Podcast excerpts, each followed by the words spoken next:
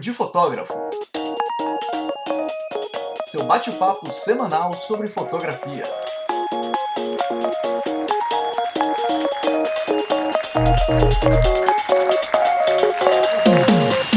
Olá, papudos! Sejam bem-vindos a mais um episódio do Papo de Fotógrafo. Eu sou o Rafael Petroco Eu sou a Ana Cariani. e hoje nós vamos falar de algo que é muito, mas muito importante na fotografia. O quê? Dinheiro. Muito. É uma das coisas mais importantes. E também vamos falar de um assunto super importante, principalmente porque estamos no mês do setembro amarelo. Então a gente precisa dar atenção a esta causa. Então fique ligado depois dos recados, vamos bater um papo sobre tudo isso. E nos recadinhos de hoje, algo super importante, porque tem muitas pessoas que acham que a Epix é só site. E não é só site, né, Ana? Não, tá bem longe de ser só site.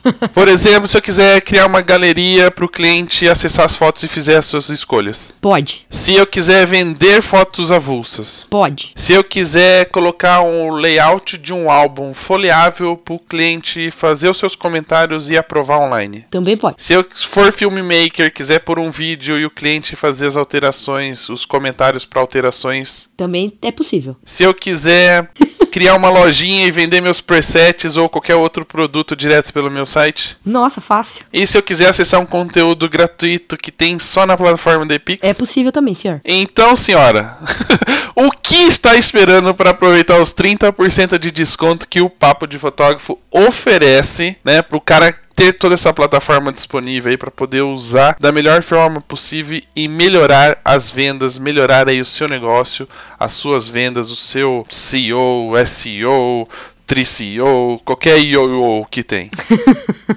Bom, eu não tô perdendo tempo, né? Porque eu já tô lá. Eu também. E vou falar pra você, tem uma coisa muito bacana, chama Call to Action, que funciona muito bem. Eu vou dar esse depoimento, meu testemunho hoje, amém. A cliente entrou no meu site, viu o meu trabalho e já no final do post tem um call to action, que é chame no WhatsApp. E ela já me chamou. Era uma pena que eu não tinha data disponível pra ela, ou seja, ela já me chamou, já respondi, ela falou: "Nossa, que velocidade!" Né? Eu falei: "Aqui é Epix, filho, aqui funciona tudo que é uma maravilha". Então, é, não tinha data, infelizmente, não tinha ninguém pra indicar, porque todo mundo com a agenda cheia, mas funciona direitinho. Então, corre lá no site da Epix que você não vai perder nenhum negócio. O cliente passou no seu site, ele vai ter que entrar na sua loja. na sua lojinha, na sua portinha. Então acessa lá epix.com.br. A hora que você for fazer a compra, é só digitar PDF na Epix. Aí você garante 30% de desconto e tem tudo isso que a gente falou aí. Sucesso. Sucesso. E é óbvio que você não vai ficar só no online, vai, Ana? Óbvio que não, né? Só no online também não funciona, né? Não dá. Não dá. Se você não tiver um portfólio bacana impresso, você não vai vender nunca um álbum para sua cliente, não é mesmo? Não, porque tem, tem que pegar, né? Tem que ser palpável. Se você não tiver um pôster ou um quadro na sua parede, a cliente nunca vai comprar, né? Dope. Se você não tiver uma caneca, uma camiseta, um foto presente bacana para ela ver, ela também nunca vai comprar, né? Também não. Então acesse agora digipixpro.com.br, veja as opções que tem lá disponível e faça um portfólio para você, faça um modelo para você, faça um quadro para você. E eu vou falar em breve nas redes sociais do Papo de Fotógrafo e no canal do YouTube, eu vou fazer um review, um review, um unboxing, é mais ou menos as duas coisas, de um pôster Dois em um, é, tipo, tipo Neutrox, dois em um. Nossa, você foi longe agora. Propaganda de shampoo. dois em um pra mostrar um pôster incrível que eu fiz do Stormtrooper on Vacation. Meu Deus. Ficou muito bacana e muito provavelmente vai fazer parte de um cenário de alguma coisa que eu vou gravar. Você vai inventar alguma coisa pra usar ele, né? Já inventei. Eu não só não sei onde eu vou pôr, mas já inventei. Então corre agora de pixpro.com.br, conheça todos os produtos, faça um portfólio e obtenha mais lucro. Convença a sua cliente a comprar isso, que vai aumentar a sua margem de lucro e conso- consequentemente você vai ficar muito mais feliz. E com as dicas do bate-papo de hoje, muito provavelmente você vai ficar milionário depois desse episódio. Se ficar milionário, por favor, lembra da gente. A gente manda o número da conta. Compartilhe a comissão ou patrocine esse programa. Isso aí. Muito bem. Então, até daqui a pouco.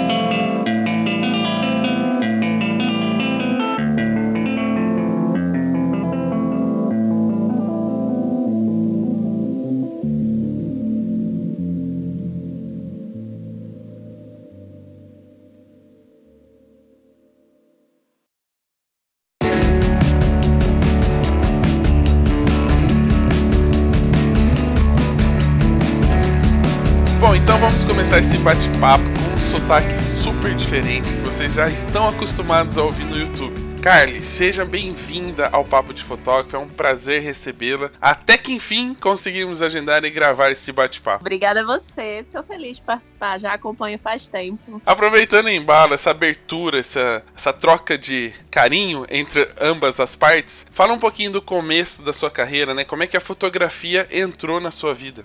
Então, eu falo que a fotografia já está comigo desde 2010, porque eu tinha um blog de moda, porque eu fazia fisioterapia, é, cheguei a formar, trabalhei, mas eu cresci achando que o meu sonho era fazer moda. E aí, na busca por isso, eu acabei criando um blog. Eu, eu não tinha condições de fazer moda, até porque minha família não entendia e achava que eu não ia ganhar dinheiro. Então, eu sou de uma família pobre do interior e ninguém tem diploma. Eu sou a única formada. É, eu era, né? Porque agora eu tenho tias formadas também. Mas na minha família mesmo, meu núcleo familiar, pai, mãe, irmão, eu sou a única com ensino superior. Então, para eles era muito importante que eu tivesse uma formação, digamos assim, padrão. Então, como eu não sabia o que eu queria, eu fui para o mais fácil. Era a universidade mais perto de casa e, enfim, era de graça. Fui lá e cursei. Então, quando eu tinha o blog, é, o pessoal me chamava muito para ser modelo, modelo de portfólio, e eu sempre fui muito curiosa. E aí eu pegava a câmera, pedia para fazer uns cliques, mas profissionalmente falando, a fotografia entrou na minha vida há três anos, quando eu cursei moda, eu cursei um semestre só e descobri que não era isso. E aí eu fiquei perdida, tipo, mano,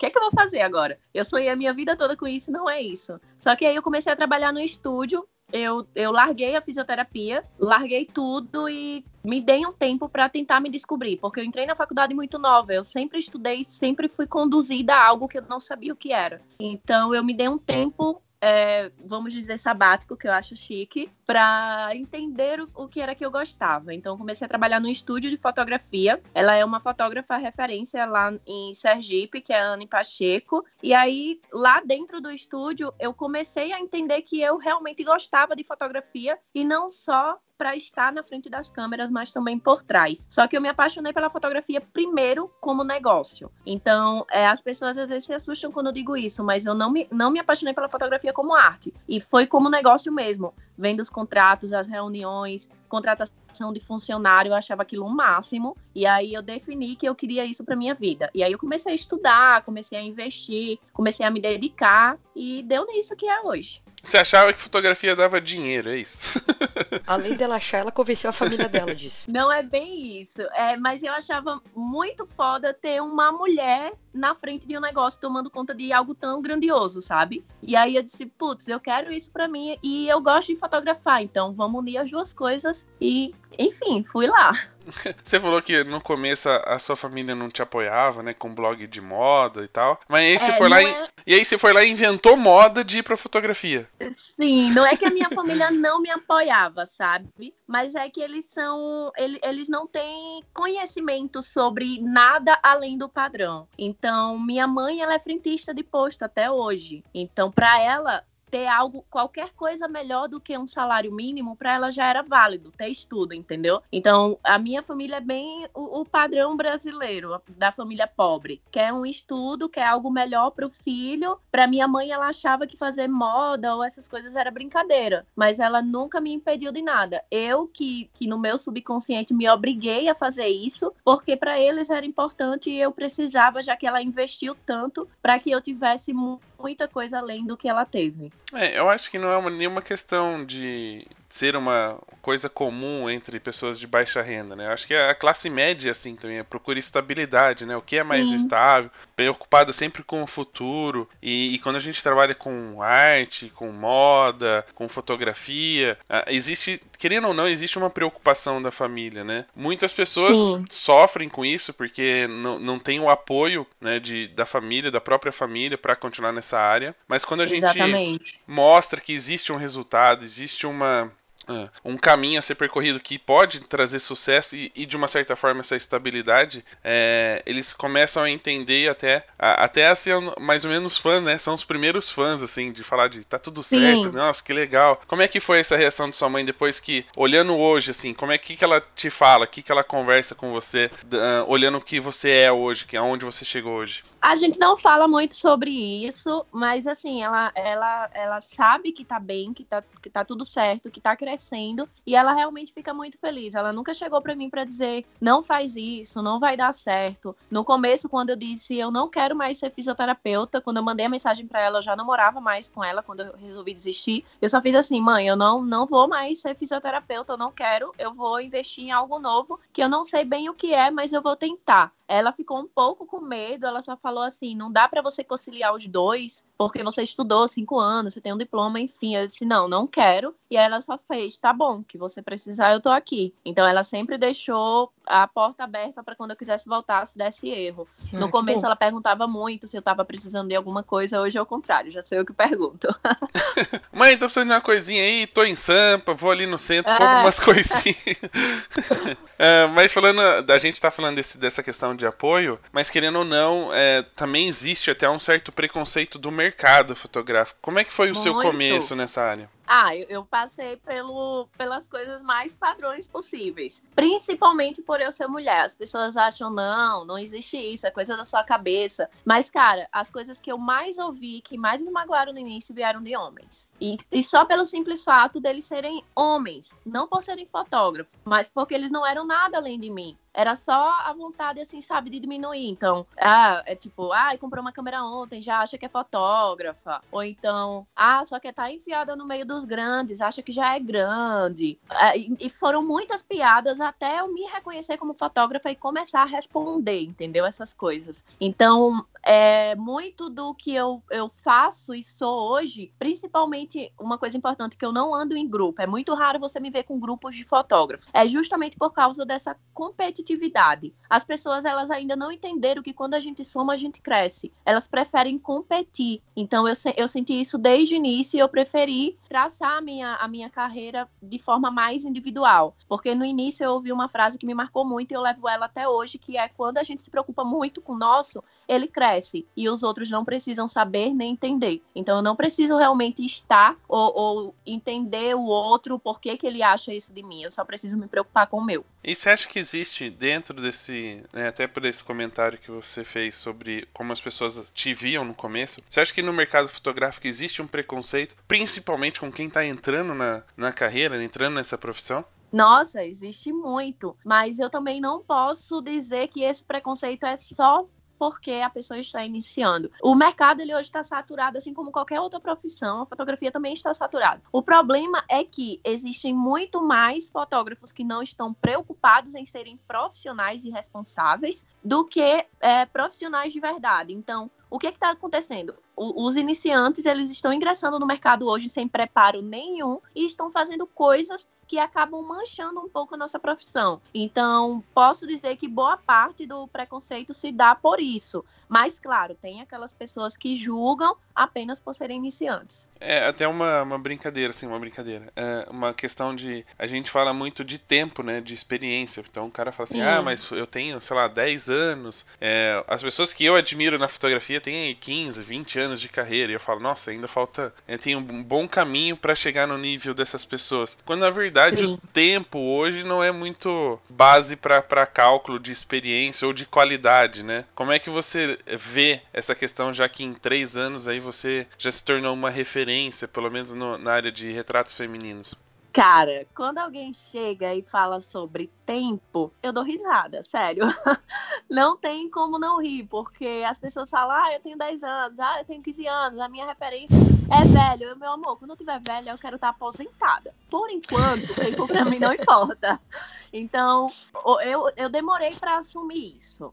Então eu tinha muito medo de chegar e falar e as pessoas falarem, ai, que mentira, ela se acha que não sei o quê, mas meu amor, eu tenho que me achar mesmo. Porque em três anos, é, é muita coisa aconteceu e não aconteceu da noite pro dia. As pessoas acham, ai, foi muito rápido. Mas, cara, foram três anos intensos, eu estudando, eu treinando, eu quebrando a cara, eu errando. Até mês passado eu tava cometendo erros que me custou muito dinheiro. Então, todo dia eu tô aprendendo algo novo e todo dia eu tô investindo no meu negócio. Então, foram três anos de muito crescimento, mas por trás existiu muita coisa. E as pessoas elas não entendem isso. Elas querem ir no passinho de tartaruga e tudo mais e ficam reclamando. Outra coisa também que acontece muito é que muita gente está investindo na fotografia enquanto tem outro trabalho para ter estabilidade. Então, eu fui privilegiada, porque nesses três anos eu me dediquei só à fotografia.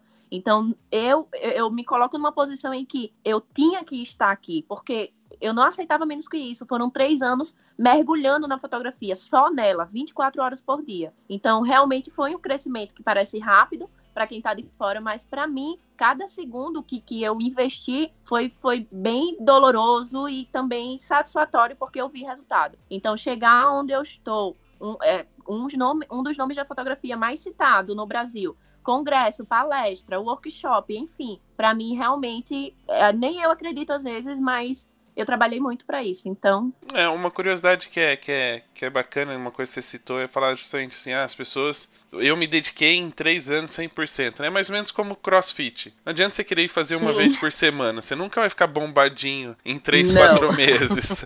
Se você for uma todo dia. Semana, você vai ficar no máximo cansado. E, e, normalmente as pessoas justamente ficam fazendo essa comparação do tipo, ah, poxa, eu já tenho 10 anos de, de, de fotografia e nunca cheguei lá. É, mas você tem 10 Exatamente. anos. É, é, dias úteis, né? Contados, assim. Não é de dedicação. Não é treinando fotografia, praticando, planejando, executando. Você tem aí, sei lá, você trabalhou dois anos numa empresa e só fotografava de frila no final de semana. Aí depois você começou a pegar um casamento por mês. Depois você foi. E aí já se passaram cinco anos. Né? Exatamente. Então, vai ser realmente difícil é. você atingir uh, o mesmo nível que uma outra pessoa que está 100% dedicada, tá o tempo todo ali na academia. E é bem louco, porque todos os meus mentores do início da fotografia que me ensinaram o beabá, até como ligar a câmera, Hoje eles falam, cara, você cresceu mais do que eu, como pode? Mas é justamente isso, é porque foram três anos, 24 horas por dia, me alimentando de fotografia.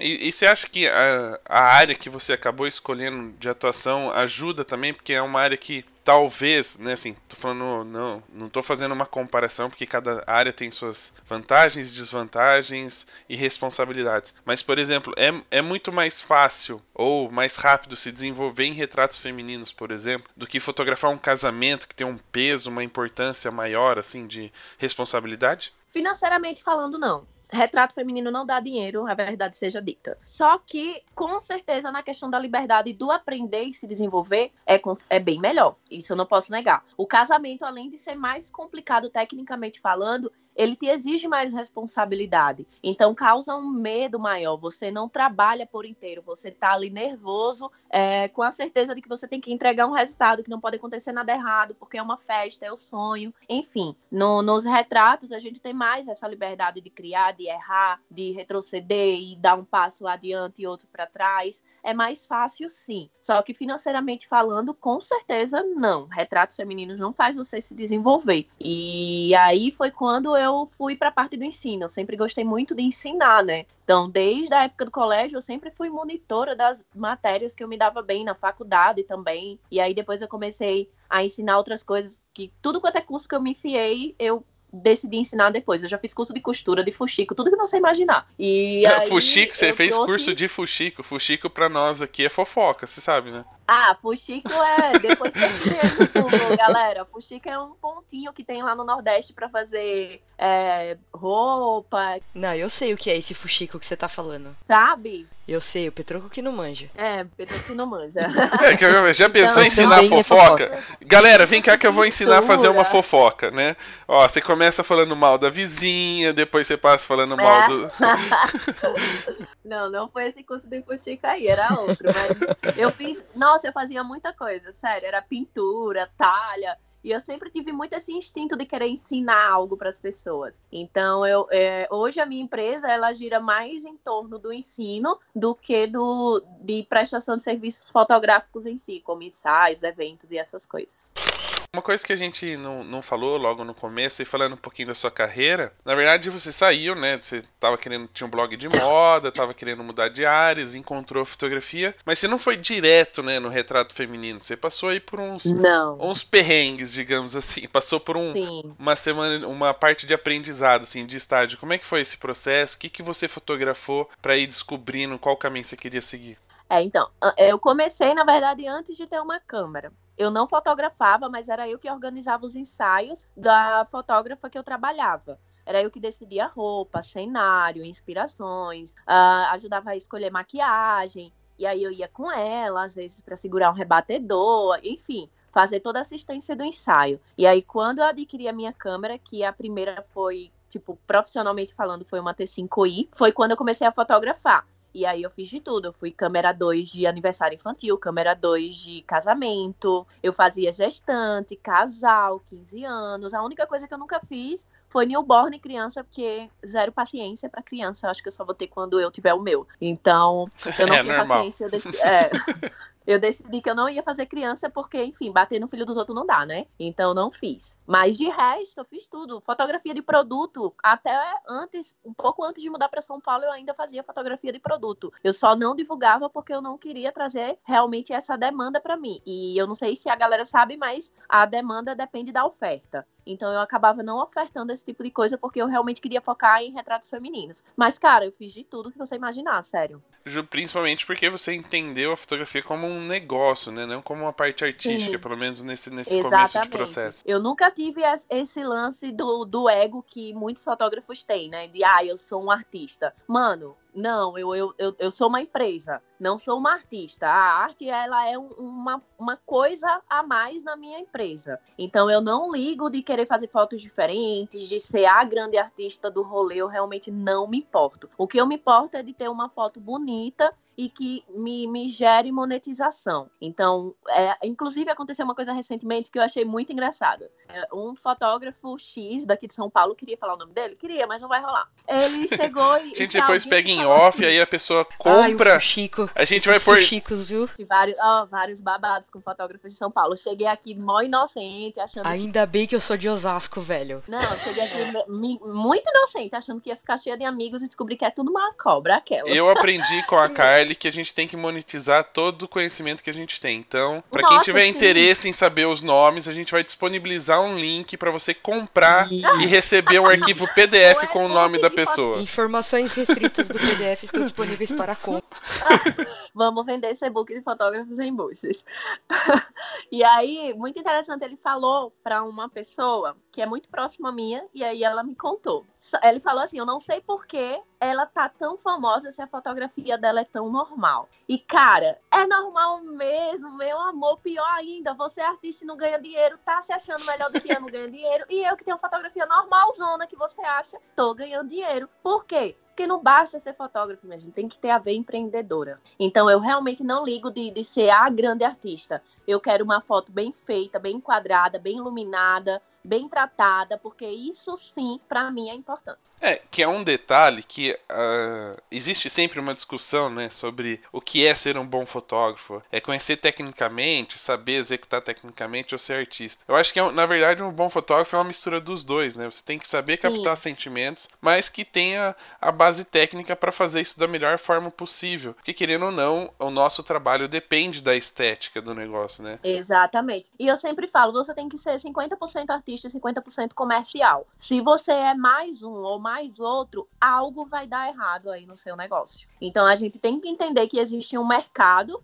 que espera algo da gente, mas que a gente também precisa ter liberdade para criar. Então, não dá para ser 100% artista, porque isso não vende mas também não dá para ser 100% comercial, porque a gente acaba perdendo a criatividade. Nossa, esse episódio é o justo, assim, é o gancho para eu usar uma frase que eu fiz, acho que em 2015, alguma coisa assim, que é: se você, se você quer ter satisfação pessoal, é, transforme sua fotografia em arte. Se você quer ter é, retorno financeiro, aprenda a vendê-la. Ó, Exatamente. É uma frase. E, cara, eu não julgo fotógrafo que não sabe vender, sabe? Porque vender é uma arte à parte. E infelizmente nem todo mundo domina. As pessoas acham que vão vender só postando foto bonita. E, e não é. Mano, vender é, é, um negócio bizarro. Não é só. É, aí que tá também. Não é só postar uma foto bonita. Porque as pessoas hoje em dia, uma percepção que eu tenho, eu não sei se você acompanha mais profissionais, tem essa mesma percepção, é de que assim, as pessoas estão muito no passivo, né? Elas postam a, a fotografia no Instagram e ficam esperando o cliente aparecer e gostar daquela Sim. foto para entrar em contato. Sim. E sabe o que é engraçado? Que hoje em dia eu, eu sou uma pessoa muito observadora, sempre fui. Então eu observo muito as pessoas vendo a Carly como a menina da internet que tá brincando de internet mas, mano, eles não sabem o que é que tá acontecendo aqui por dentro, sabe? Aqui no, no por trás, que eu digo. É uma empresa, uma empresa que tá crescendo constantemente. Eu tô muito assustada com o crescimento, inclusive, e são muitos medos que eu tenho que lidar. Então, as pessoas, elas estão me vendo de uma forma e talvez eu tenha vendido dessa forma e eu tô querendo mudar essa imagem, entendeu? Porque é muito iniciante, é, glam, é glamorizando a profissão, achando que eu tô produzindo conteúdo que tá dando certo e não sabe o que existe por trás. Então é muita coisa para que a fotografia dê certo. É, falando em glamorização, esse é um outro fator que, que às vezes atrapalha o iniciante, né, que a gente citou no começo. Eles já eles prestam muita atenção nas pessoas hoje que são referências, estão aí sempre nos palcos dos congressos, e em vez de planejar e, e trabalhar para chegar naquele lugar, ele já fica visualizando aquela situação lá em cima, né? Do tipo, ah, um dia eu quero estar no palco e vai pulando etapas. Ele quer pular etapas para chegar lá o mais rápido possível. Para você que planejou a sua carreira, né, desde o começo e entendeu que precisaria, é, por exemplo, aprender um pouco de cada área para saber qual caminho seguir. O quanto é importante não pular etapas, né? Sim, nossa, é muito. Então, é tipo, desde o início eu sempre fui muito consciente. Então, eu sempre trabalhei, até hoje, inclusive, eu trabalho com 50% de acerto e 50% de erro. Então, tudo que eu faço, eu já vou pronta para saber que pode dar certo ou que pode dar errado. E eu sempre traço um caminho em que, se der errado, o que é que eu vou precisar melhorar? Se der certo, onde é que eu vou precisar focar? Então, tudo que eu faço no meu negócio funciona dessa forma. Um exemplo, o meu curso online agora que eu lancei, a gente botou uma meta de, sei lá, a gente queria vender 50 cursos, mas essa meta já estava pronta. Se vender menos, ok, vamos sentar e vamos ver o que é que a gente vai fazer para que venda mais na próxima. Se vender mais, ok, vamos ma manter o que deu certo e trazer coisas novas para que no próximo venda mais do que vendeu agora. Então, tudo, tudo, tudo, até um e-book que eu lanço, mesmo que seja cinco reais, eu sempre traço essas metas. Isso é bacana. Eu vou falar um pouquinho dessa, desse desenvolvimento seu e de chegar né, nessa discussão do tipo, ah, ela é famosa, como é que ela tá ficando famosa, que o, o fotógrafo Sim, citou, né? É famosa. Uma fotografia normal dessa, como pode? como é que foi esse processo de sair do anonimato ao sucesso, né? Uh, mesmo com pouco tempo de carreira, né, em três anos aí, uh, já faz pelo menos dois quase que você está produzindo conteúdo para fotógrafos, então seria que em um ano. Não, eu, eu produzo conteúdo desde o dia que eu liguei minha câmera pela primeira vez. Eu nem usava nem sabia usar o manual. Eu fui muito ousada, sério. O meu primeiro vídeo eu tava usando automático. E lá dando uma de que eu sabia de tudo. E como é que foi esse processo, então, assim? Fazia parte do seu planejamento? Ou seja, ah, eu quero ser uma pessoa reconhecida, né? Uh, ter aí minha autoridade nesse mercado, então eu já vou começar minha carreira utilizando essa ferramenta que era o YouTube, por exemplo? Eu não comecei a produzir conteúdo com essa intenção. A minha verdadeira intenção, e eu posso dizer que era bem egoísta, era aprender. Então, sempre que eu me obrigava a aprender algo para não falar nada errado no vídeo, eu estava fazendo benefício para mim. Só que conforme o tempo foi passando, os vídeos foram surgindo, eu percebi que eu estava ajudando outras pessoas. E foi uma ajuda que eu não tive. Então, para mim, isso foi muito, muito gratificante. É perceber que eu estava, de fato, produzindo algo útil para outras pessoas. E que não era mais só sobre mim, era sobre todo mundo que me assistia. Então, foi quando eu defini que o YouTube era uma das minhas prioridades. Ele não poderia ser só uma brincadeira. E depois foi que eu percebi que ele não era só algo que fazia bem a mim e a quem estava iniciando, mas também a minha empresa, porque ele é uma porta de entrada para tudo o que eu faço hoje. As pessoas, elas me conhecem através do YouTube e através do conteúdo que eu produzo lá. E desde o início, é, eu quis ir o contrário de todo mundo. Hoje, se você perceber, os produtores de conteúdo na área da fotografia, eles estão no YouTube para vender. Eu estou para ensinar. Então, quem assiste o meu canal sabe que eu não tenho apelo comercial lá. Eu não gosto de vender meus produtos nos vídeos, porque eu quero que as pessoas entendam que eu não estou lá só para vender. Eu estou para ajudar. O meu espaço de venda é o Instagram. Então, é uma coisa que hoje em dia eu vejo que é um diferencial meu. Eu realmente não tenho um apelo comercial no canal. Então, isso acaba é, gerando um acolhimento. Então as pessoas elas começam a acompanhar mais dessa forma. É, e de uma certa forma você foi uma autodidata de você mesmo. Ou seja, para produzir conteúdo você precisava aprender. Isso uh, favoreceu você, favoreceu uh, o seu olhar, a sua técnica? Sim, com certeza, porque de, é, eu sempre entendi que eu precisava me dar uh, um espaço para testar, para errar. Então, eu sempre fui muito tranquila em relação a isso. Então, se eu, se eu ia para um vídeo que eu não sabia tudo, eu falava no vídeo, eu não sei de tudo. E vocês podem me ajudar nos comentários. Então eu sempre fui muito aberta a isso, a não querer entender tudo. Eu nem quero nem de longe entender tudo. Eu realmente não sei Hoje, inclusive, teve um questionamento recente que eu achei engraçado. A pessoa perguntou sobre flash. Eu falei, não sei usar flash, nunca usei. E aí ele perguntou, como é que você é fotógrafa? Eu fiz, sendo. Você não precisa saber de tudo para ser algo. Então, as pessoas, elas têm muito essa neura de, de, de querer saber tudo, de falar bonito. E eu nunca fui assim. Então, se você me perguntar um nome técnico, eu não vou saber. Mas se você me mostrar o botão, eu vou saber o que é. Então eu sou essa pessoa. Sabe o que é engraçado? A pessoa virar e falar isso, né? Tipo, ah, você usa flash? Aí você fala, não, nem sei usar. A pessoa fala, ah, então você não é fotógrafo. É engraçado Sim. porque muito provavelmente Sebastião Salgado não usa flash, né? pois né? É, Cartier-Bresson não usa flash. Se é, ou não?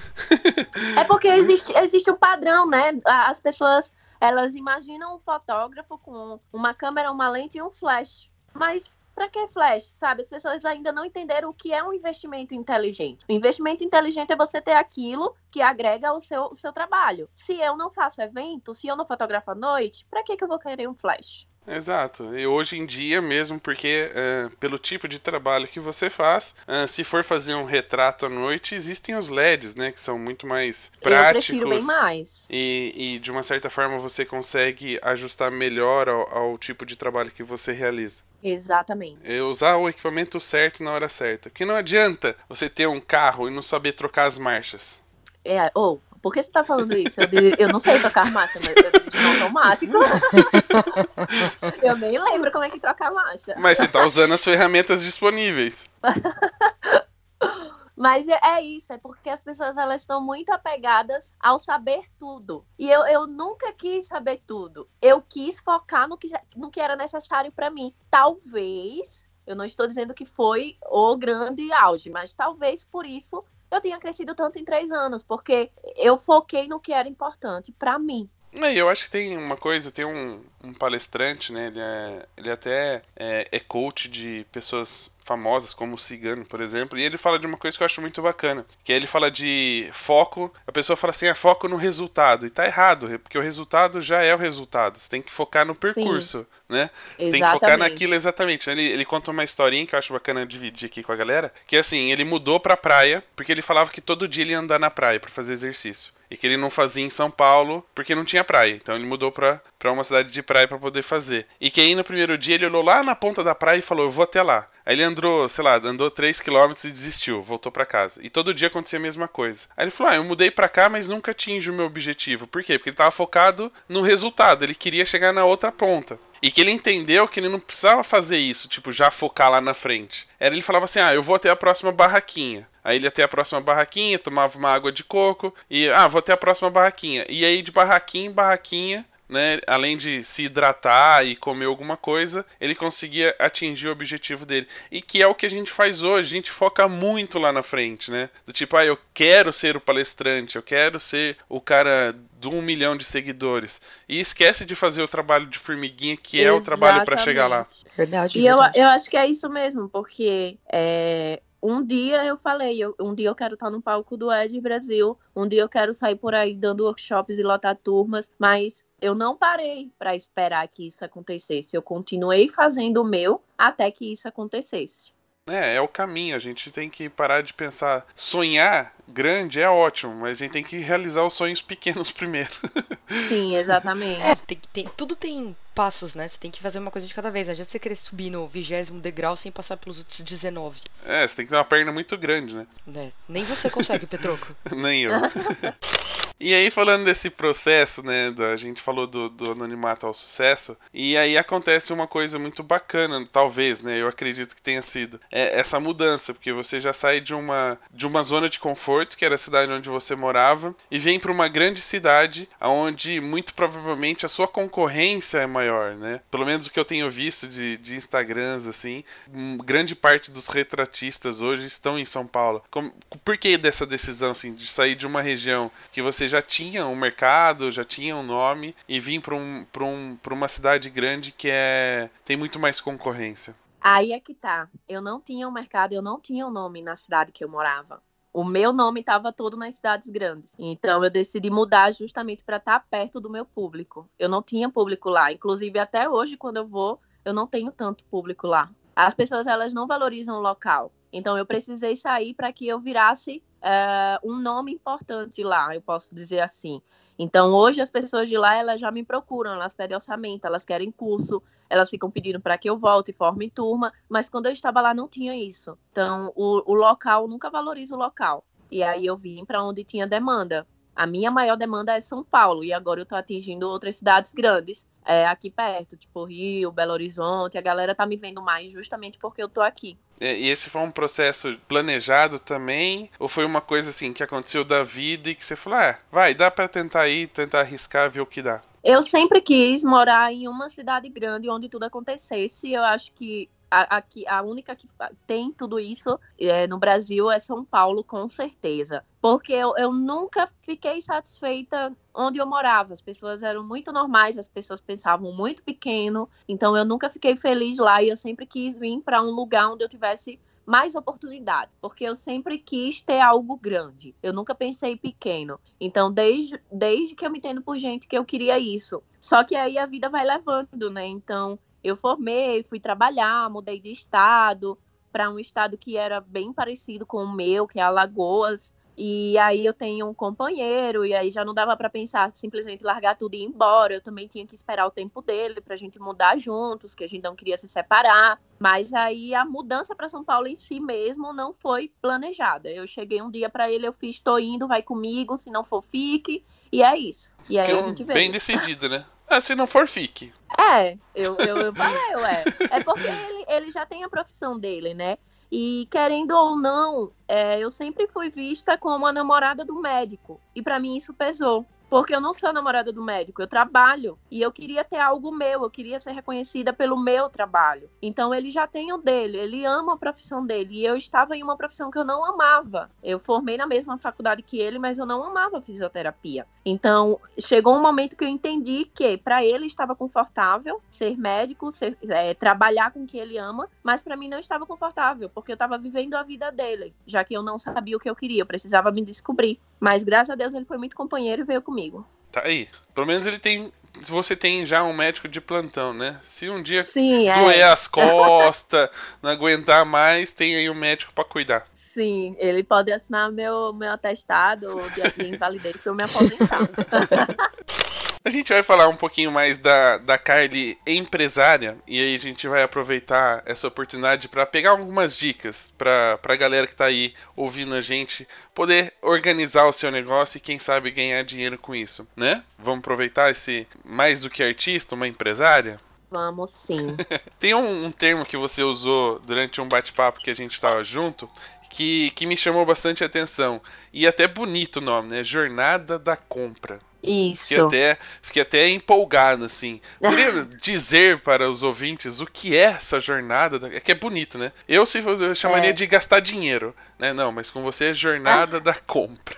Sim, é. A jornada da compra ou jornada da venda, jornada de venda, né? É, na verdade, é, é o que a gente precisa percorrer até que alguém compre algo nosso. Ou até que a gente compre algo. Então, primeiro a gente precisa entender que existe um público lá fora esperando por algo que às vezes ele não sabe que está esperando. E aí o que, que a gente vai fazer? A primeira etapa dessa jornada é a gente produzir conteúdo para atrair essa galera. Uma vez que a gente produz esse conteúdo e que esse pessoal começa a consumir, ele vai ali encontrar um problema. Então, levando isso para a prática, eu fiz um vídeo sobre o meu tratamento de pele, o quanto eu gosto, o quanto é bonito e tudo mais. A pessoa vai assistir aquele vídeo e ela vai olhar e vai, vai falar: putz, eu não sei tratar pele, e agora? Ela vai começar a pesquisar sobre. E aí, o que é que. Quando eu vou entrar de novo, porque eu já vou ter conteúdo mais. É, é, conteúdo além daquele que ele assistiu sobre tratamento de pele. Só que, mesmo com o meu conteúdo, ele precisa de mais, ele precisa evoluir mais.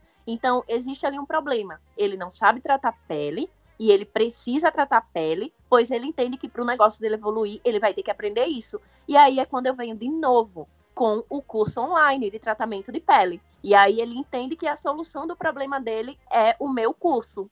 E aí é quando ele toma a decisão de compra. Então, é, em resumo, a jornada de a jornada de compra é você produzir um conteúdo, atrair um público-alvo, esse público-alvo vai identificar um problema e você vai, vai trazer a solução para que ele adquira, para que ele compre e o problema dele seja solucionado.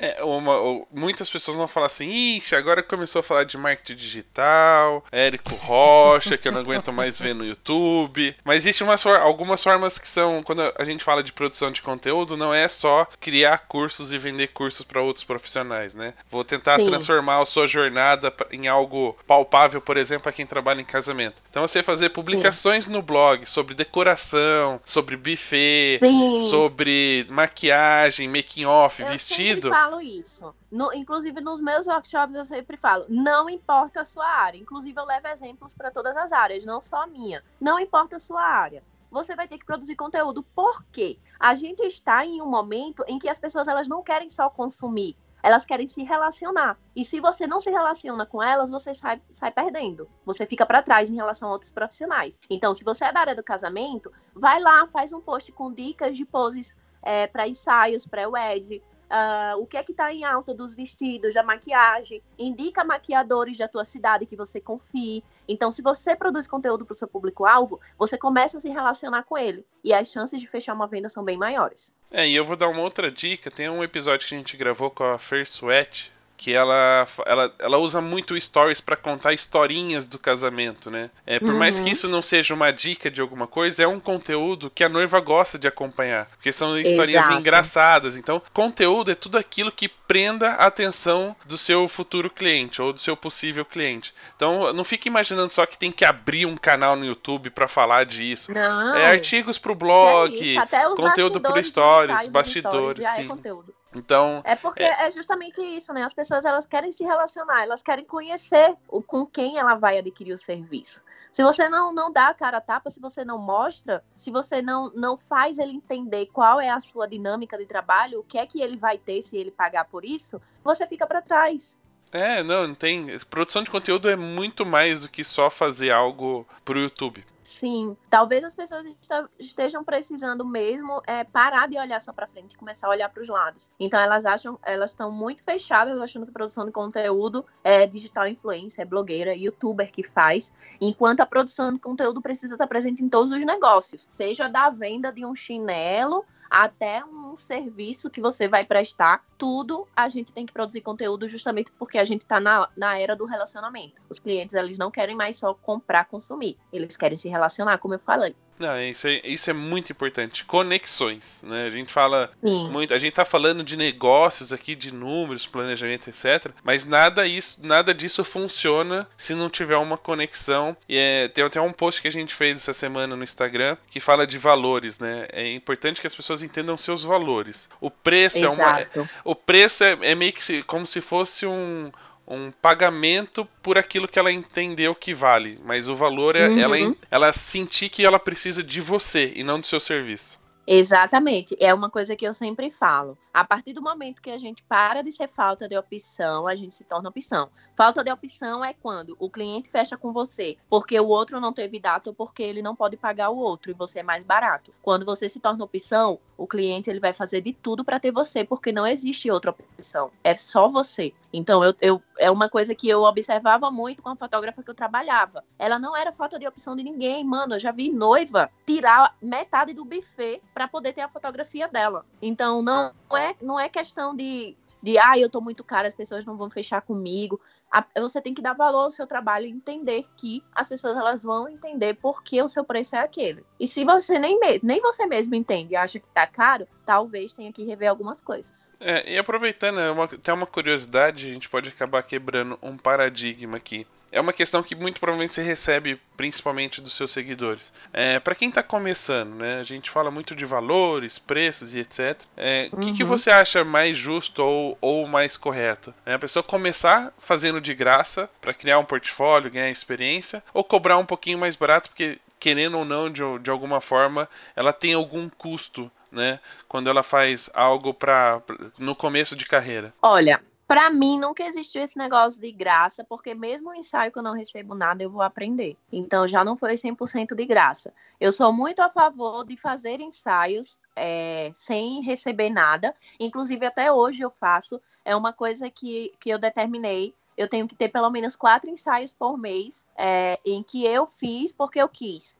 e não porque um cliente fechou. Porque isso engrandece a minha profissão, a minha prática, me deixa mais preparada para quando eu tiver um cliente. No início, eu, eu não tinha grana, obviamente. O, o, o último dinheiro que eu tinha na minha conta, eu comprei a 50, que era 500 reais. Então, eu não tinha dinheiro para ficar indo para lá e para cá atrás de ensaio sem receber nada. E aí, o que era que eu fazia? Eu chamava as meninas, é, acordava com elas que elas teriam gasto de passagem e tudo mais, em troca eu daria as fotos, e aí eu sempre fazia no meu condomínio. Era uma forma de eu treinar e conseguir evoluir a minha fotografia.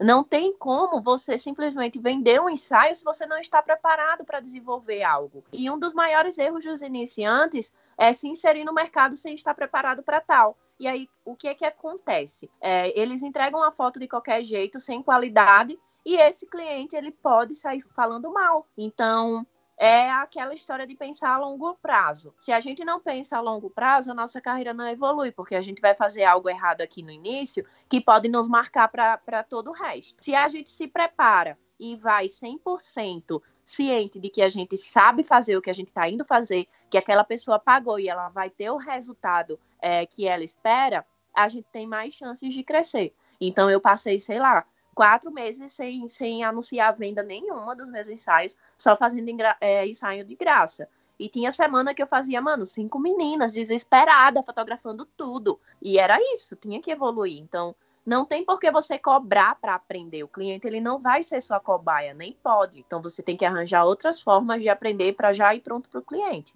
Um outro detalhe, eu gosto de usar essa, essa técnica, né? Essa dica é de quando assim, quando eu, como fotógrafo, procuro alguém, aí eu posso oferecer de graça, né? Porque eu estou procurando alguém para criar um portfólio e ganhar Hoje, experiência. É. Quando Hoje alguém me dia... procura, aí no mínimo eu tenho que cobrar pelo menos os custos que eu Não, tenho de, de, trabalho. Sim, aí é outra história, completamente diferente. Já é o cliente e tal, já é o que a gente pode chamar de cliente, né?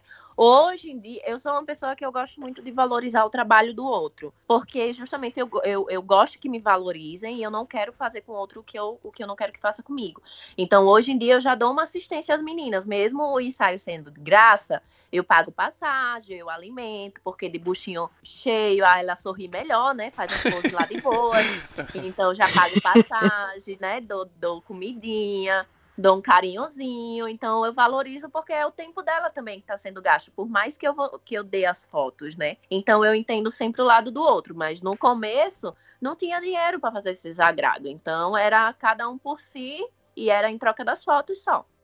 E aí a gente entra num outro, num outro questionamento que aí muitos fotógrafos também discutem, que quem começa cobrando barato nunca começa, nunca consegue cobrar mais caro, né? Que vai ficar hum. vai ficar marcado com essa por ser barateiro, enfim. Existe um processo Existe um processo para eles poderem, assim, começarem a cobrar mais, né? Porque é, às vezes eles também sentem essa dificuldade de falar, nossa, agora eu não consigo aumentar o preço porque daí eu não fecho nenhum ensaio.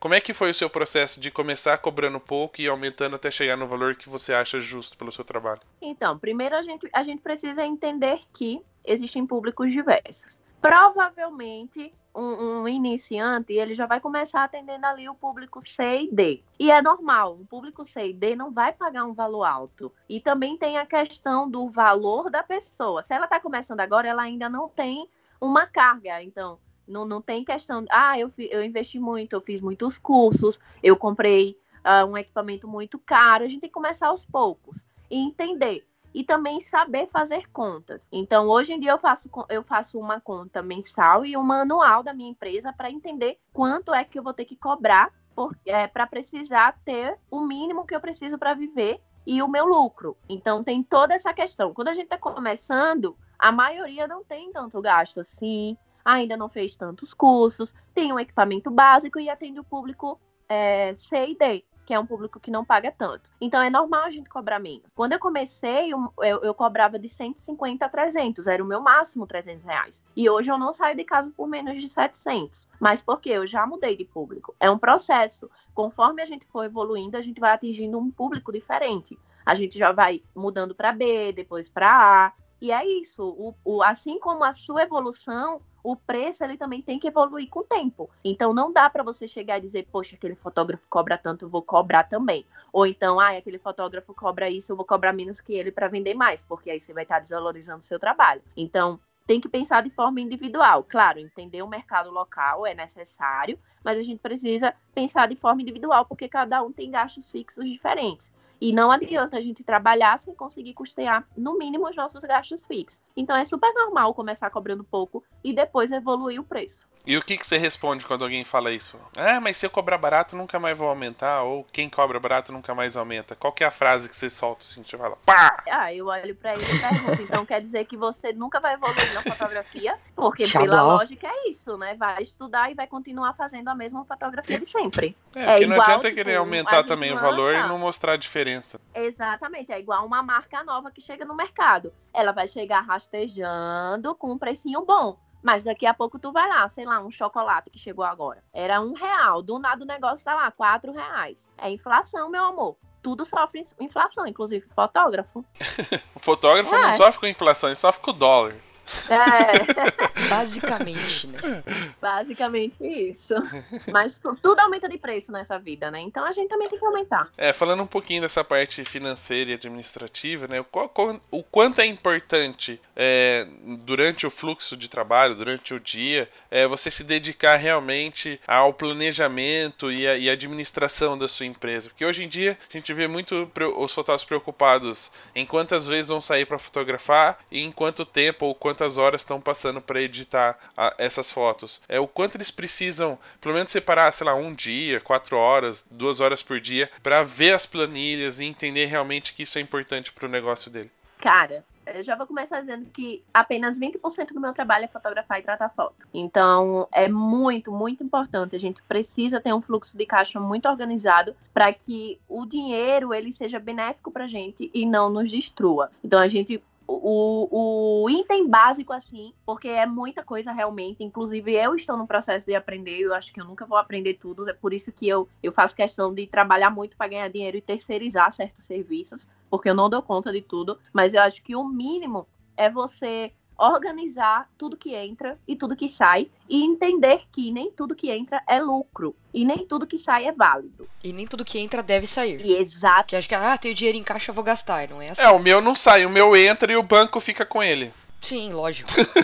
É, Eu sempre, eu, é uma, eu uso um exemplo bem clássico quando eu tô com aluno, ou in- inclusive no canal eu já falei. O erro do fotógrafo é gastar 5 mil em equipamento, fazer um ensaio de 200 e achar que lucrou. Ele não lucrou, porque se ele gastou 5 mil, ainda falta 4.800 para ele repor. Se ele não repôs o que ele gastou, ele não vai lucrar. E vai ser assim até ele continuar gastando sem repor o que ele gastou. Eu só comecei a lucrar depois que eu, eu tive a reposição de tudo que eu gastei. Se eu gastei 6 mil, eu vou trabalhar, vou recuperar esses 6 mil. Depois desses 6 mil, é, eu vou ver se eu não preciso comprar nada. Se eu não preciso comprar nada, tá tudo ok? Então o dinheiro vai começar a entrar e eu vou começar a lucrar. E ainda assim, esse lucro não é meu. Tem que separar o que é da empresa e o que é seu. É, é bem complicado, assim, é uma conta um pouco mais complexa, porque você também tem o seu salário do mês, né? Que é o que você vai pagar as Sim. contas fixas e etc. Então não é só os 5 mil, tem que fazer umas parcelinhas aí mensalmente. Exatamente. Então é aquele, é tipo, um cálculo básico é você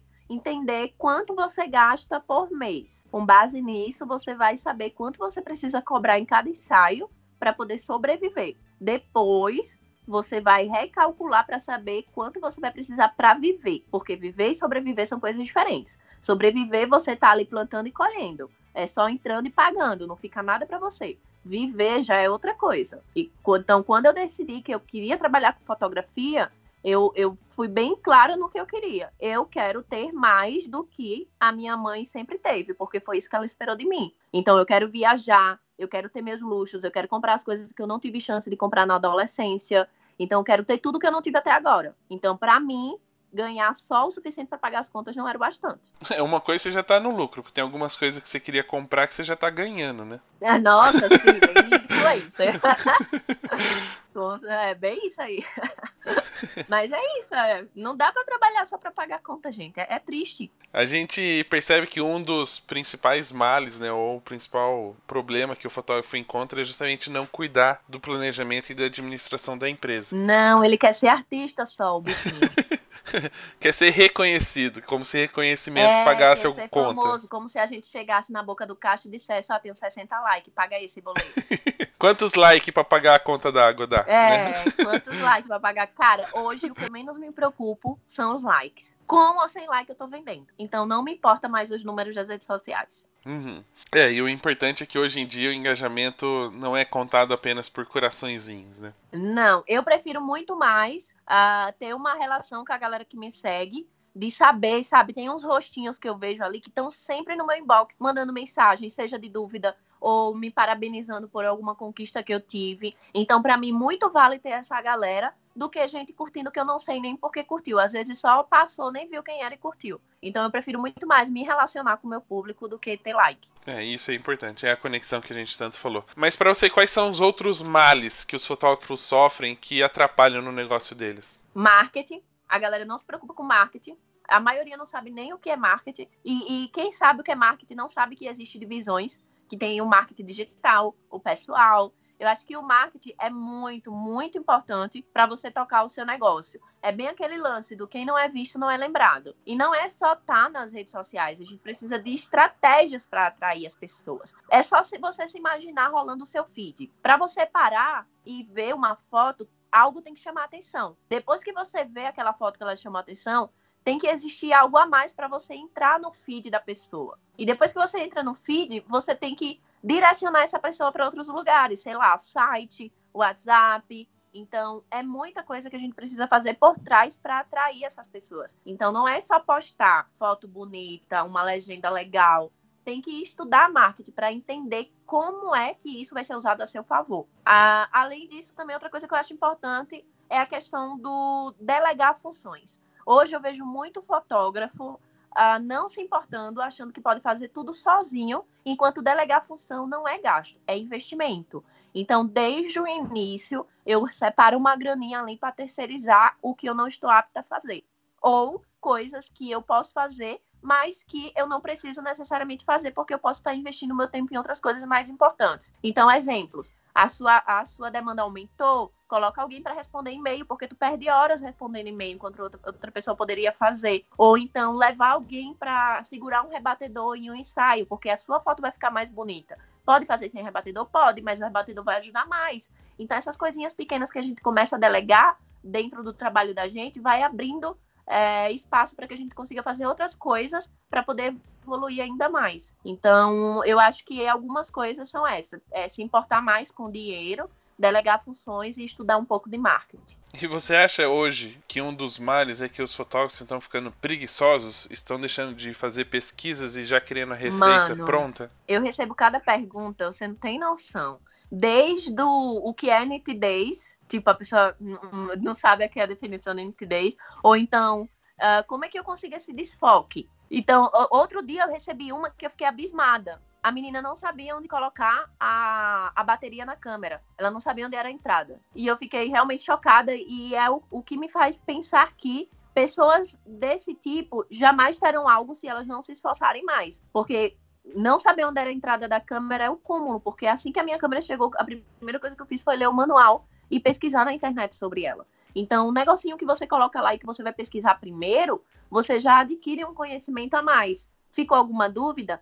Busca alguém que sabe mais que você, tudo bem, não tem problema em perguntar, sabe? O problema é você não querer se virar sozinho antes. Então eu sempre fui muito autodidata. Hoje eu já tenho uma carga de curso, mas o meu primeiro ano de fotografia eu aprendi tudo pesquisando no Google, no YouTube. Então tudo isso tem que pesquisar e as pessoas não querem pesquisar. E eu fico muito triste, porque eu realmente acredito na evolução da fotografia como negócio. Eu quero que eu não quero que a fotografia seja, seja só arte. E é por isso que eu produzo conteúdo sobre isso. Eu realmente acredito na evolução do mercado. Só que realmente me entristece ver pessoas que não estão preocupadas em evoluir, que elas querem tudo fácil, elas querem receita pronta, como se fosse o livrinho da Dona Benta que você pega e o bolo dá certo. E às vezes nem dá, né? Imagina com fotografia. É, se nem com a receita, nem sempre ela sai igual, né? Imagina coisas que tem não, milhares não de variáveis. Cara, o que, mais, o que mais me deixa incomodada, muitas coisas me deixam incomodada, mas uma das coisas mais frequentes é tipo, que configuração da sua câmera você usou nessa foto? Mano, para que você quer saber a configuração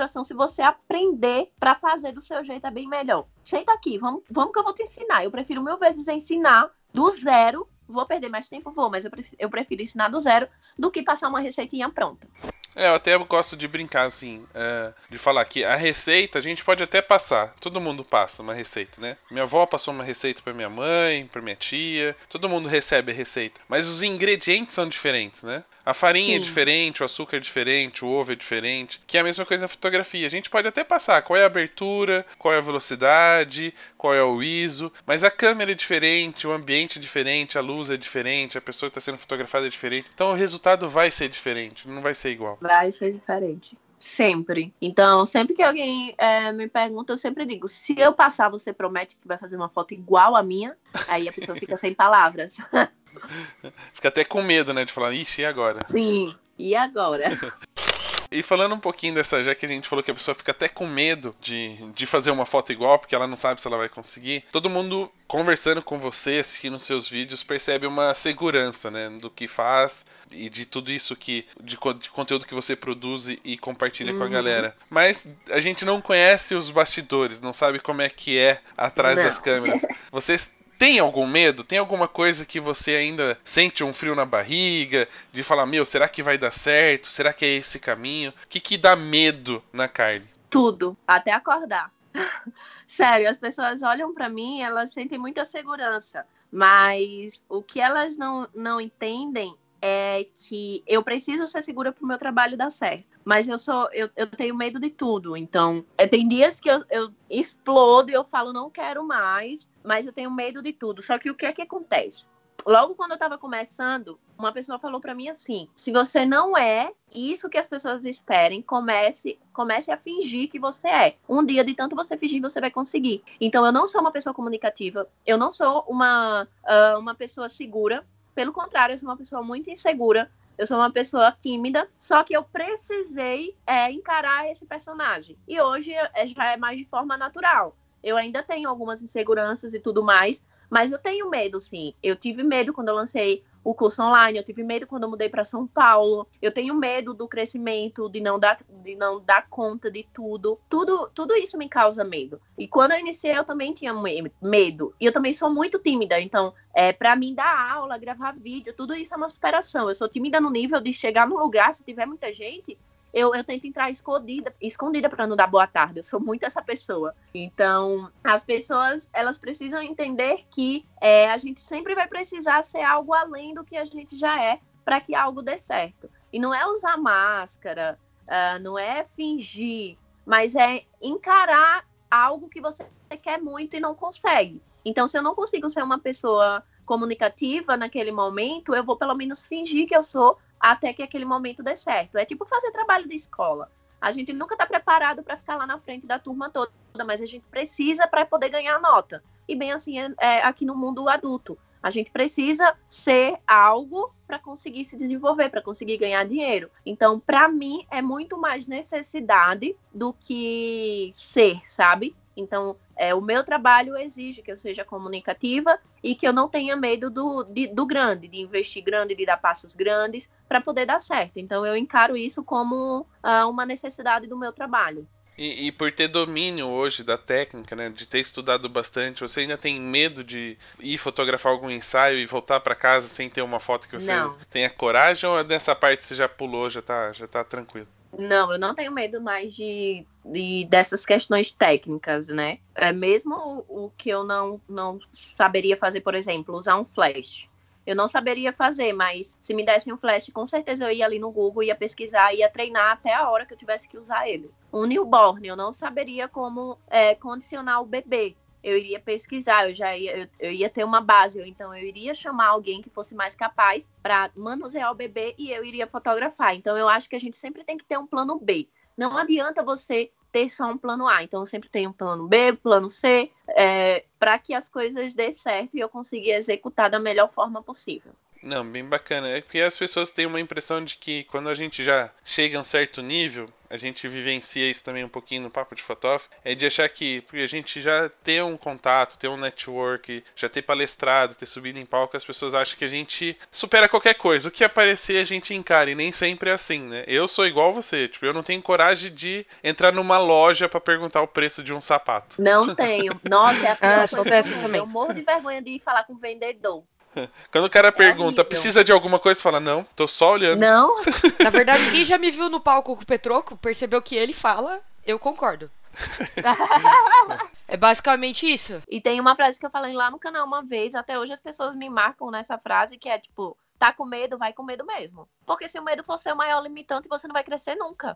Então, se eu tenho medo de algo, não importa. Eu, eu visto a máscara e vou me embora. E faço do mesmo jeito. Isso é bacana. E é importante a gente também levar isso. Não precisa ser exagerado, né? Você não precisa se transformar em uma outra pessoa. Você precisa apenas abrir uma não. portinha para ter, uh, de repente, conseguir essa conexão com o cliente que às vezes você hoje fica se cobrando. Falar, ah, eu não consigo me conectar arrisca, vai que um dia dá certo, né? Sim, e tem algo que é, é, muito legal, inclusive é uma técnica de venda que se chama espelhamento. E eu uso isso muito na, na minha vida. Então, quando eu saio de casa para encarar alguém, para encarar um cliente, eu observo ele. Se ele é uma pessoa extrovertida, eu vou me espelhar nele e vou ser uma pessoa extrovertida. Se ele é tímido, eu vou me espelhar nele e vou ser tímida também. Então, eu me espelho muito nos meus clientes, já que eu sou tímida e a minha timidez atrapalha no meu trabalho.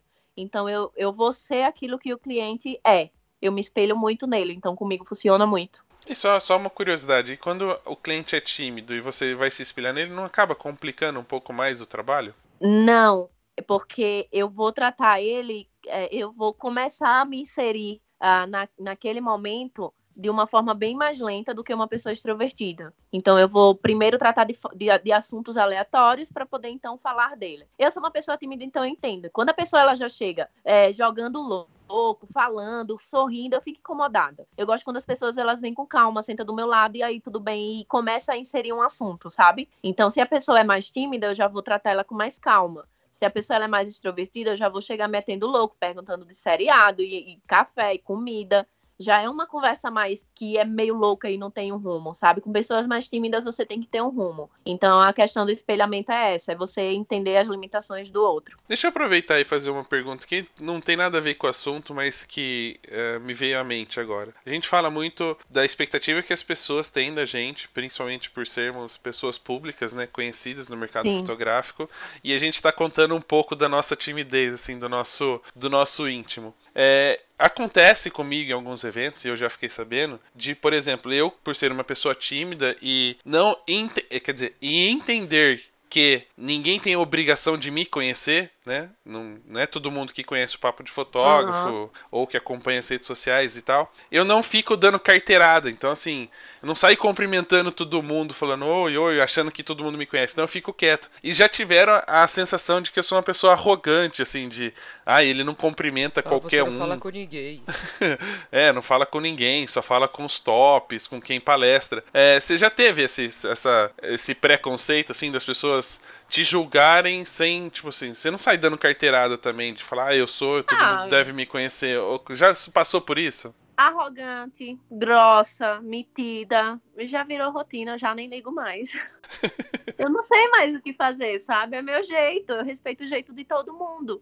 Se as pessoas não respeitam o meu, infelizmente eu não posso fazer nada. Quando eu vou nos eventos que a gente tá nesses negócios de outros fotógrafos e tal, é muito natural que eu vá falar com quem eu já tenha intimidade, com quem eu já conversei em algum momento. Então eu não vou sair falando com todo mundo só porque ai, ai, Carly, que não sei o que, todo mundo conhece. Não, eu vou fa- falar com quem eu conheço. Se a pessoa vier falar comigo, com certeza eu vou largar tudo que eu tô fazendo e vou dar atenção a ela. Eu sou muito assim. Mas eu não vou até ninguém pra falar. Então, desde metida até grossa é normal já. Todo mundo fala. Então, pessoal, se você estiver ouvindo esse programa, seja fã da Kylie ou fã do Papo de Fotógrafo, cumprimente a gente, não somos arrogantes. Sim, Aqui a cara, gente as não, não vai sair dando carteirada, mostrando Não que é do vai. FBI por aí, entendeu? Aqui em São Paulo acontece muito, de eu estar na rua fotografando e aí aparece alguém que me segue, fala comigo, eu só falo assim, cara, espera aí eu terminar o ensaio que a gente sai pra comer. É direto comigo acontece isso. Eu saio pra comer com a galera que eu encontro na rua. Eu amo sair pra comer, então eles chegam às vezes já no final do ensaio que eu já tô morrendo de fome, aí a gente sai pra comer e bater um papo. Acontece direto isso. Então as pessoas elas preferem primeiro julgar do que tentar conhecer. E isso é um problema. Aí fica a dica, pra quem tiver tímido pra falar com a Kylie, pode levá-la pra comer. Sim, me chama logo Pode. pra comer, que aí eu já vou, a gente já bate um papo. E eu sou tão trouxiane que já rola um workshop VIP ali sem nem eu perceber de tanto que eu falo. Deixa eu aproveitar esse momento um pouco mais íntimo, que a gente tá abrindo um pouco das nossas, das nossas vivências pessoais. E eu queria tocar num assunto que eu vi até uma, umas, algumas publicações suas sobre esse tema e o que eu acho importante a gente abordar, já que estamos no setembro amarelo, e eu acho que é muito muito cabível a gente falar desse momento, né? Acho que essa coisa de rede social, de status, ostentação, sucesso no YouTube, é, influencer, ou seja, esse status que tem recebido as pessoas que realmente fazem diferença para as outras pessoas, mas que por trás acontecem algumas coisas que nem, nem sempre as pessoas que seguem ficam sabendo. Eu queria que você contasse um pouquinho de uma, de uma experiência que não é tão boa, mas que eu acho importante a gente falar, principalmente para as pessoas pararem um pouco do, do, do ódio, dos comentários ah, ofensivos que tem na internet, que a gente sabe que tem, e que a gente se coloque um pouco mais no lugar das outras pessoas. A gente estava brincando aqui com, com o grosso, o prepotente, com o arrogante, mas que de uma certa forma isso é, acaba se transformando em algo maior. Você poderia contar um pouquinho mais desse, dessa sua história pessoal e, e de como você tem lutado contra isso para que você consiga é, viver bem e, e viver fazendo o que gosta? Sim. É, no começo, quando eu, eu meio que me tornei alvo, né, da, da galera, alvo eu falo assim, eles começaram a reparar em mim, eu comecei a ganhar números e uma certa, um certo destaque, é, chegava muita gente querendo só diminuir. Então, é- esse lance do grossa, no começo, foi uma coisa que pesou muito pra mim. Porque eu tentava ajudar os outros, só que eu tenho a minha forma de me expressar. E a minha forma de me expressar, as pessoas dizem que é até do signo. Eu sou muito direta. Então, se você pergunta quanto é 2 mais 2, eu vou falar 4. Eu não vou chegar e vou falar, oi, meu amor, tudo bem? Senta aqui, olha. 2 mais. Não, eu vou direto ao ponto. Até porque eu sou uma pessoa que eu quero ajudar todo mundo. Eu não tenho tempo para ajudar todo mundo. E a minha forma de ajudar todo mundo é sendo o mais direta possível para economizar tempo, para otimizar o meu tempo. E no começo as pessoas não entendiam isso. Que eu sou prática, cara. Se tem que fazer, eu faço. E elas achavam que isso era grosseria. E aí chegava muita gente para xingar, para falar mal. E isso me magoava muito. Eu realmente ficava mal. Eu passava dias afastada da internet, porque eu não conseguia entender porque as pessoas me tratavam assim. Conforme o tempo foi passando, eu fui entendendo que não importa o que eu faça, o que eu fale, sempre vai ter alguém para achar o contrário. Para achar que eu sou algo que ela simplesmente botou na cabeça dela e pronto. É, e e a- além da internet, eu nem vou dizer que a internet é meu maior problema, porque eu realmente não me importo muito. Eu- apesar de trabalhar com a internet, eu tenho, eu tenho hora, inclusive, de deixar o celular de lado. Então, tipo, chegou o fim do dia, terminou meu expediente, eu já não olho mais o celular. Eu vou assistir Netflix, vou assistir a novela.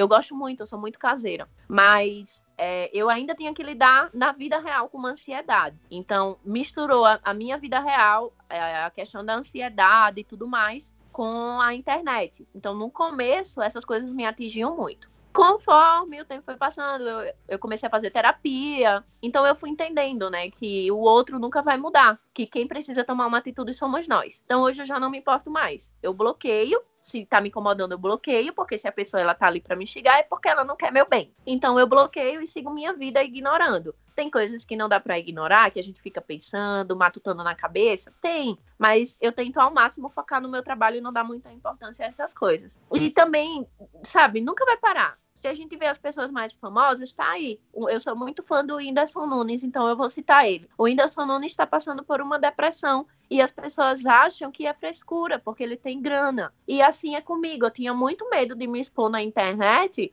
e de falar sobre essas coisas que acontecem no meu pessoal, justamente por isso, porque o meu público são fotógrafos iniciantes, aí eles vão ver eu lá viajando, curtindo meu dinheiro, ganhando muita grana, comprando câmera de última geração, comprando lente cara, é, viajando com turma lotada. Aí eles vão ver, não, essa menina quer biscoito, porque não tem necessidade dela passar por essas coisas, ela só quer entrar na moda, porque a, do a doença do século é depressão. Só que eles não sabem que não é dinheiro, sabe? Que não é o nosso sucesso que vai definir a nossa saúde mental. Então a gente precisa cada vez mais abrir a nossa mente e dar espaço para o outro falar. E o mais importante, entender o local de fala de cada um. Se eu tenho problemas mentais, eu tenho propriedade para falar sobre isso. Eu sei o que passa aqui. Se você não tem, então não vem falar que eu, eu tô com frescura porque eu vivo uma vida confortável, porque eu tenho dinheiro, porque eu, eu, eu tenho uma profissão de sucesso. Porque não é só isso.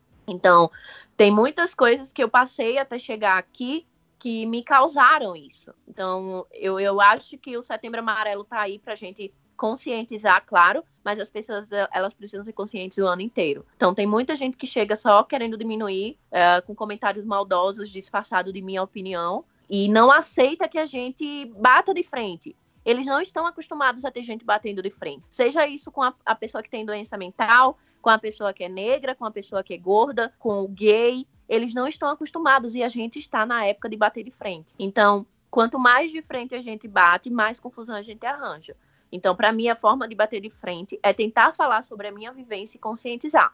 Quem não quiser se conscientizar, infelizmente, eu, eu vou arranjar um jeito de tirar da minha vida, porque eu realmente não tenho tempo, nem paciência e nem saúde para isso. Mas, infelizmente, nem todo mundo tem essa capacidade de ignorar. Muita gente se importa. A gente teve, inclusive, inclusive um caso recente de uma blogueira que se matou depois dos comentários maldosos que fizeram na foto dela, porque ela foi largada um dia antes do casamento e ela resolveu casar mesmo sem um noivo. E as pessoas começaram a dizer que ela estava querendo chamar a atenção. Era o pior momento da vida dela, sabe? As pessoas estavam lá para criticar.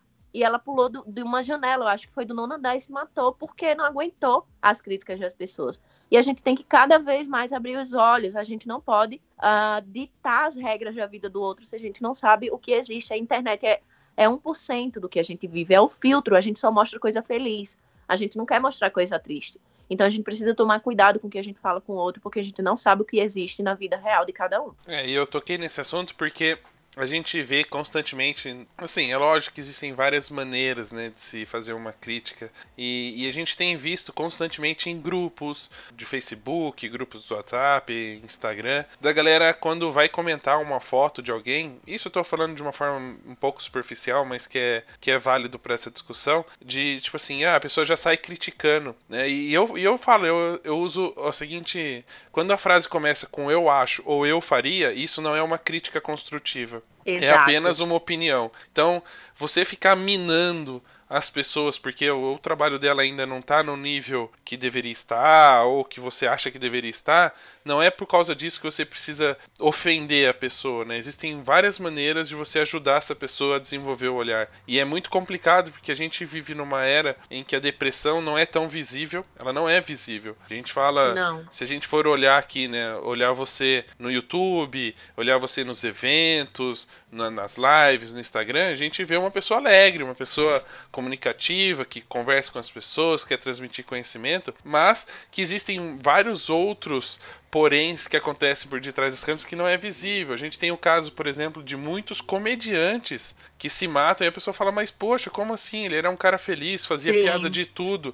É, mas a, o humor é uma das. É, uma, é um escape dos, dos depressivos, assim, né? Eles usam o humor para parecer que estão felizes, né? Quantas pessoas não se mataram e a família falava, mas ele estava bem, né? Todo, todo dia E tava eu- sorrindo, é, contando piada, não é, é bem você assim. falando isso é uma coisa importante. A gente precisa entender que a pessoa com, com doença mental, ela não vai ficar 24 horas ah, de, de domingo a domingo triste. São altos e baixos. Assim como pessoas normais. Eu até citei isso nos meus stories outro dia. É, é tão normal porque pessoas que não têm doenças mentais, ela também tem altos e baixos. A diferença é que os, os nossos altos e baixos, eles são patológicos. A gente precisa ter um acompanhamento, às vezes a gente precisa tomar medicação, porque é mais intenso.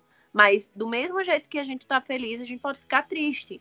Então não é porque ontem eu falei que eu tava mal, que eu tive uma crise de ansiedade, e amanhã eu vou estar viajando para a praia e curtindo a vida, que a minha doença se curou. Então as pessoas elas precisam entender isso. E elas precisam entender também que tudo que a gente fala tem consequência. Nem que a consequência seja uma resposta direta de quem você ofendeu. E quando a gente quer dar uma resposta para quem nos ofendeu, aí é que a gente leva fama de grosso, de arrogante, de prepotente.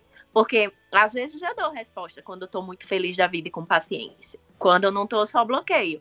Mas já aconteceu, por exemplo, de alguém chegar e dizer: Ah, eu não gostei dessa foto que você tratou. Aí eu respondi: Pô, que legal, então faz diferente na tua, porque do meu trabalho. Oxe, a foto é eu." minha, me deixa.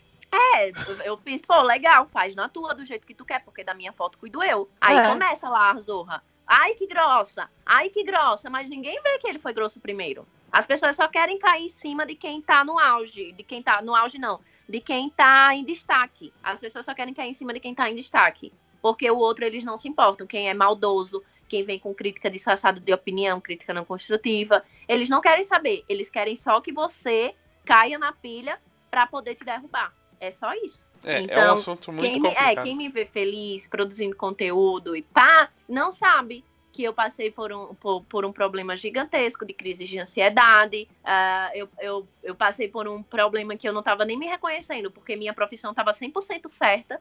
Eu, a minha empresa estava crescendo. Eu estava na cidade que eu sempre quis, eu estava com as coisas que eu sempre quis na vida, eu tinha tudo e simplesmente eu não estava conseguindo ficar feliz. Então é muito relativo tudo isso, sabe? Por trás acontece muita coisa. É, é importante a gente tocar nesse assunto, principalmente porque esse é o mês em que se fala muito dessa doença, principalmente porque a gente está trabalhando com, com pessoas, né? A gente é fotógrafos, então a gente tem que tomar muito cuidado com, a, com o que a gente fala, para quem a gente fala. De repente, uma simples crítica que a gente acha que é crítica é, pode acabar com a vida de uma pessoa, com uma carreira de uma pessoa. A pessoa pode desistir da fotografia por conta de uma frase que a gente soltar. Então a gente precisa tomar muito Exatamente. cuidado. A gente precisa ter em- empatia, entender a história do próximo. Então antes de você falar que o cara cobra barato porque ele é burro, porque ele é ignorante, porque ele não sabe valorizar o mercado, existem outros milhares de fatores que podem fazer ele cobrar aquele valor. Tente entender, tente conhecer um pouco da história dele. É importante a gente tocar nesse assunto e levar isso em discussão para que todo mundo entenda que do outro lado do computador, do outro lado da câmera, existe uma outra pessoa e que existem problemas que a gente nem sabe que existem. Então, vale a pena tocar nesse assunto. Eu conversei com a Carly antes, justamente para a gente abordar esse tema aqui dentro, para a gente poder começar uma campanha, um movimento, para a gente discutir esse tipo. E, falando já de planejamento e de planilhas, tenta colocar em um plano de saúde dentro da sua planilha para você poder ter um terapeuta à, à sua disposição, para você poder conversar com alguém e a gente deixa os canais abertos. Eu não sei se a Carly também quer deixar o canal dela aberto para isso. Se você tiver algum problema, tiver aí pensando em alguma coisa que não seja evolução da sua fotografia, mande pra gente, a gente vai conversar, a gente deixa o papo de fotógrafo disponível para você aí conversar com a gente, a gente vai ajudar o máximo possível. Sim, pode mandar É isso também. É muito é complicado, mas a gente tem. A gente vai fazer o máximo possível. Bom, não vamos terminar esse bate-papo de uma forma triste, nem bravo com ninguém, né? Vamos falar de coisa boa. Vamos dar um spoiler. Um spoiler não, vamos fazer um merchan de uma coisa que vai acontecer em novembro, que foi muito legal com a participação da Carly, com a minha participação em alguns episódios. Carly, fale um pouquinho dessa surpresa. O que, que vai acontecer daqui a alguns meses? Vai ser lançado em novembro, a gente vai lançar o reality show, que é o Saturadas, que é um reality para fotógrafos iniciantes. A ideia partiu mesmo da, dessa vontade que a gente tem, eu e os meninos da Voe, eh, da Voe, né, que eles me matam que eu chamo Voe. É, os meninos da Voe, da, da gente somar mais no mercado da fotografia e não dividir, não competir.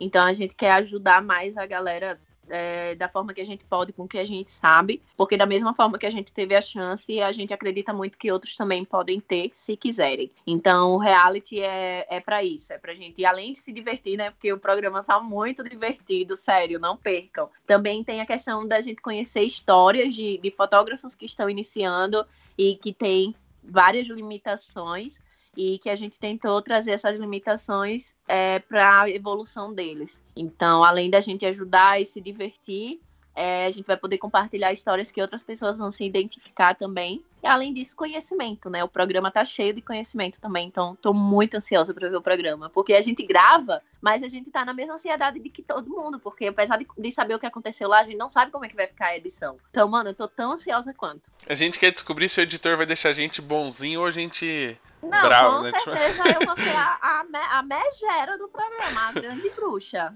Mas eu vou Eu dar um tô spoiler. Fala, fala, fala. É grossa, é prepotente, é arrogante, mas chora, hein? Ai, nem me fala. Eu tentei segurar o choro pra manter a, a, a imagem de, de grossa, né, de durona, mas não deu não.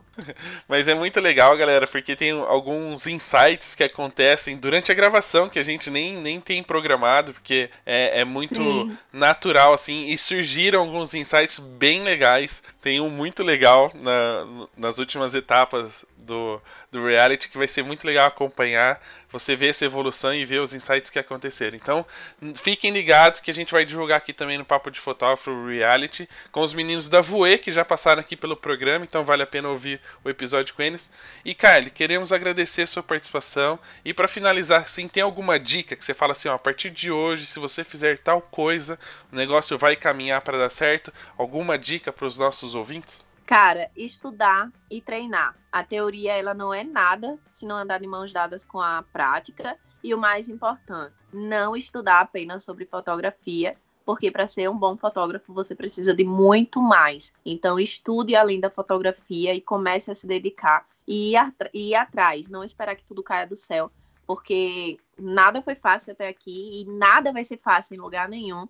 A gente tem que continuar trabalhando e não é porque a gente, tipo, por exemplo, eu cheguei até aqui, outras pessoas chegaram onde elas queriam, que elas têm que parar. Pelo contrário, se manter é bem mais difícil do que chegar. E a verdade é que a gente nunca chega lá. Se você tá achando que um dia você vai chegar onde você sempre quis, não vai. Porque não existe um lá. Quando a gente chega, a gente sempre vai querer mais e sempre vai precisar de mais. Então, não descansem, não, não parem em momento nenhum. Continue, continuem, porque vai dar certo. Tem que dar, um momento vai dar. Uma hora chega. Uma hora chega para todo mundo. Bom, então aproveitando, já deixa as suas redes sociais aí onde a galera pode acompanhar os seus pensamentos, seus, seus compartilhamentos, seu conhecimento. Fala aí todos os lugares que as pessoas podem te encontrar na internet. Eu estou no YouTube, é só pesquisar lá, Carly Marques. O meu nome é bem enfeitado e não é nome artístico, é nome mesmo, é bem coisa de pobre, esses nomes assim. É K... Vou só letrar só para vocês saberem que é K-A-R-L-Y. Carly Marques. O Marques é normalzinho. Então, qualquer Podia ter dois jogar- L's. Ia Hã? ser mais aí. Podia ter dois L's. Ia ser mais enfeitado ainda. Só tem um. Sim, né?